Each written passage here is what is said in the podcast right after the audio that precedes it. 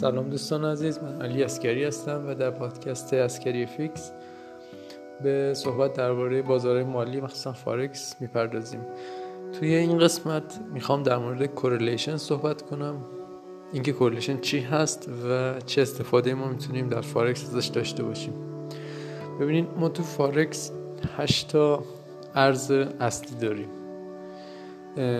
که اقتصادهای مهم دنیا هستن ارزهای کشور هستن.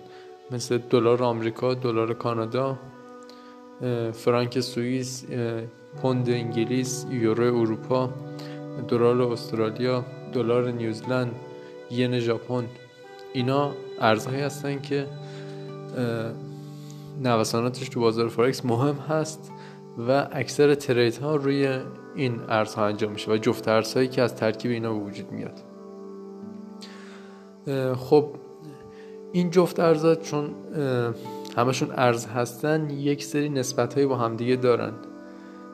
مثلا یورو با فرانک سوئیس چون توی یه قاره هستن و تقریبا به هم نزدیکن شرایط اقتصادیشون یه تناسبی همیشه با هم داره رفتارش. یا مثلا دلار استرالیا AUD با دلار نیوزلند NZD چون دوتاشون ارز کامودیتی هستن و توی یک شرایط اقتصادی مشابه دارن حرکت می‌کنن رفتارهای مشابهی به هم دارن. و به این نوسانه های مشابه هم جهت بودنشون یا دقیقا مخالف جهت همدیگه حرکت کردن بهشون میگن correlation این ارتباط نسبی که بین ارزها هست یه موضوع مهمی هست توی مدیریت ریسک مدیریت trade و حساب.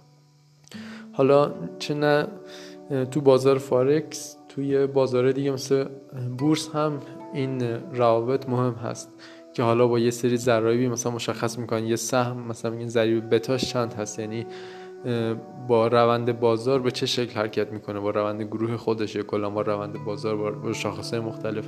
این روابط نسبی رو میسنجن تا ببینن همخونی داره با اون حرکت یا نه. حالا تو فارکس هم به همین صورت هر ارزی نسبت به بقیه ارزها یک سری ارزهای مشخص یک سری روابط مشخصی داره. و حتی اون ارزها مثلا با شاخصهای اقتصادی حرکت مشابهی می‌تونن داشته باشن. این موضوع است که بهش میگن correlation توی بررسی correlation جفت ارزهای مختلف نسبت به هم توی زمانهای مختلف میشه سنجید توی سالهای مختلف توی هفته مختلف توی time frame های مختلف. برای اینکه بتونید آمار این correlation ها رو داشته باشید می‌تونید توی گوگل search کنید forex pair correlations سایت های رو براتون بیاره که این درصد correlation ها رو هفتگی ماهیانه حالا تو time frame ی که بخواید بهتون نشون بده. و موضوع مهمی است چون شما مثلا اگه می‌خواین یورو USD رو به عنوان مثلا sell بزنید می‌بینید که موقعیت خوبی واسه sell روی یورو هست توی جفت ارز یورو USD ولی خب شما مثلا با خودتون میگید خب یورو ین رو هم برم sell بزنم. نباید خیلی انتظار داشته باشید که یه جفت ارز دیگه رو انتخاب کردید که مثلا correlation پایینی با این جفت ارز یورو USD داره. یورو ین هم تقریبا 80 درصد رفتار مشابهی با یورو USD داره که حالا تو زمانهای مختلف این درصد می‌تونه تغییر کنه. ولی باز هم یه correlation بالایی داره. خب چون هر دو تا جفت ارز یورو مشترک دارن رفتار دلار و ین هم خیلی دور از هم نیست. و این باعث میشه که correlation بالایی وجود بیاد و وقتی شما می‌خواید معامله کنید اگه دو تا معامله باز کنید که روی, روی یورو USD و یورو ین احتمال اینکه دوتاشون با هم به ضرر بخورن خیلی بالاتر میره.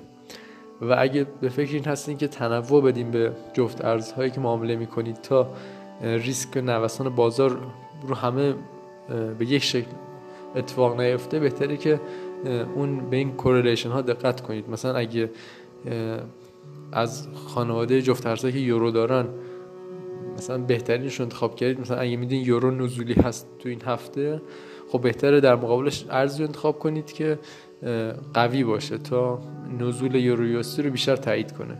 مثلا شاید یورو یوستی رو انتخاب کنید یا یورو آیودی رو انتخاب کنید. حالا اون بستگی به میام بررسیتون داره که کدوم جفت ارز رو ترید می‌کنید. و بهتره که وقتی ترید می‌کنید تو مدیریت ریسکتون اگه دو درصد اختصاص دادید مثلا به یورو USD دیگه معامله بعدیتون رو سعی کنید با مثلا یورو انجام ندید. تا اون correlation ها باعث نشه که ریسک معاملاتتون بره بالاتر. شما یک معامله دیگه روی مثلا یورو AUD هم باز کنید درسته یه جفت ارز دیگه است ولی correlation ش شاید بالا باشه و این باعث بشه که شما به جای دو درصد ریسک حالا در مرز 4 درصد ریسک قرار گرفته باشید. دو تا معامله مجزا. و واسه همین به correlation ها دقت کنید تنوعی که می‌دید به معاملاتتون حساب شده باشه. حتی می‌تونید ریسکتون رو تقسیم کنید بین چند تا جفت ارز مشابه. مثلا یورو ین و یورو USD رو دو sell بزنید. ولی خب اون دو درصد ریسک رو تقسیم کنید. یک درصد روی یورو USD و یک درصد روی یورو ین. و از اون طرف مثلا سراغ مثلا یه جفت ارزی برید که مثلا حداقل ارز مشابه نداشته باشه مثلا یورویوسی رو معامله کردید خب حالا بگردید روی مثلا پوند و فرانک ببینید کدوم معامله رو می‌تونید پیدا کنید. موقعیتش رو بسنجید. حالا تو واچ لیستتون قرار بدید که انتخابش کنید. حالا این انتخاب ترید خیلی شرایط مختلفی داره که شما مثلا شاخص بورس رو اون کشور رو بررسی کنید. نمی‌دونم رفتار بانکهای مرکزی حواستون باشه چون تغییر جهتایی که بانکهای مرکزی میدن خیلی روند بلند مدتی می‌سازه. این correlation فقط میشه یه بخش از این دانش شما در انتخاب trade. یعنی نمی‌خوام بگم 100 درصد فقط روی این موضوع تمرکز داشته باشید. این رو باید فقط یاد بگیرید که بدونید چنین شرایطی وجود داره. و به قولی اون تنوعی که تو سرمایه گذاریتون می‌خواید بدید اون exposure که قرار بسازید از سبد تریداتون کاملا تنوع داشته باشه و حتی ریسکشون رو هم تاثیر نذاره که اگه یه ترید به سمت ضرر داره میره بقیه ترید هم با همون همجهت نباشن که ریسک بیشتری تحمل کنید. و بهتره که متنوع باشه تا اگه یه تریدی هم خواست به سمت سود حرکت کنه و یه ترید دیگه به سمت ضرر بتونن همدیگه رو خونسا کنن تا به سمت سود بره. حتی می‌تونید از این correlation ها هم در جهت هج کردن استفاده کنید. که حالا هج کردن این هست که مثلا شما یورو USD رو sell می‌زنید چون حالا تایید ورود به sell گرفتید از استراتژیتون و مثلا میرید روی یورو AUD می‌بینید که اونجا استراتژیتون یه تایید ورود به buy داده. شما اگه اینجا یورو USD رو sell بزنید و اونور یورو AUD رو buy بزنید شما یه position روی یورو sell دارید و یه position روی یورو buy دارید. این برعکس بودن این تضاد باعث میشه که شما هج کرده باشید تا حدودی روی یورو. تو یک معامله sell و تو یک معامله buy. این واسه وقتیه که می‌خواید اون عدم قطعیت رو کاهش بدید و یه جوری با هج کردن شرایط رو کنترل کنید. نمیگم بهترین استراتژی هست. باید بر اساس تجربهاتون بفهمید که هج کردن آیا به دردتون می‌خوره یا نه. تو استراتژیتون جواب میده یا نه. و این شرایط رو بسنجید.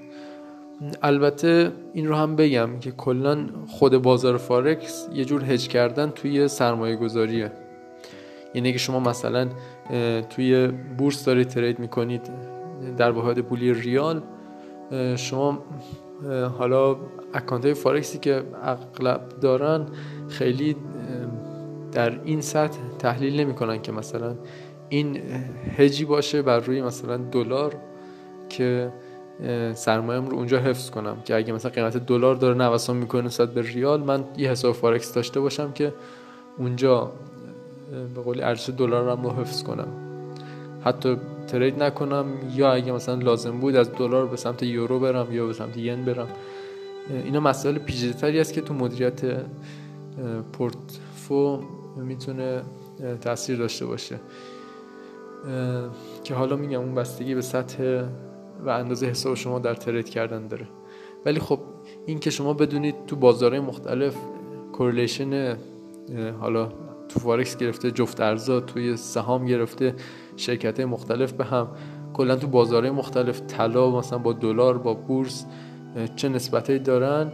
باعث میشه که بتونید یه تناسب برقرار کنید تا ریسک اون محیط سرمایه گذاریتون رو بیارید پایین تر. خب امیدوارم که براتون مفید باشه.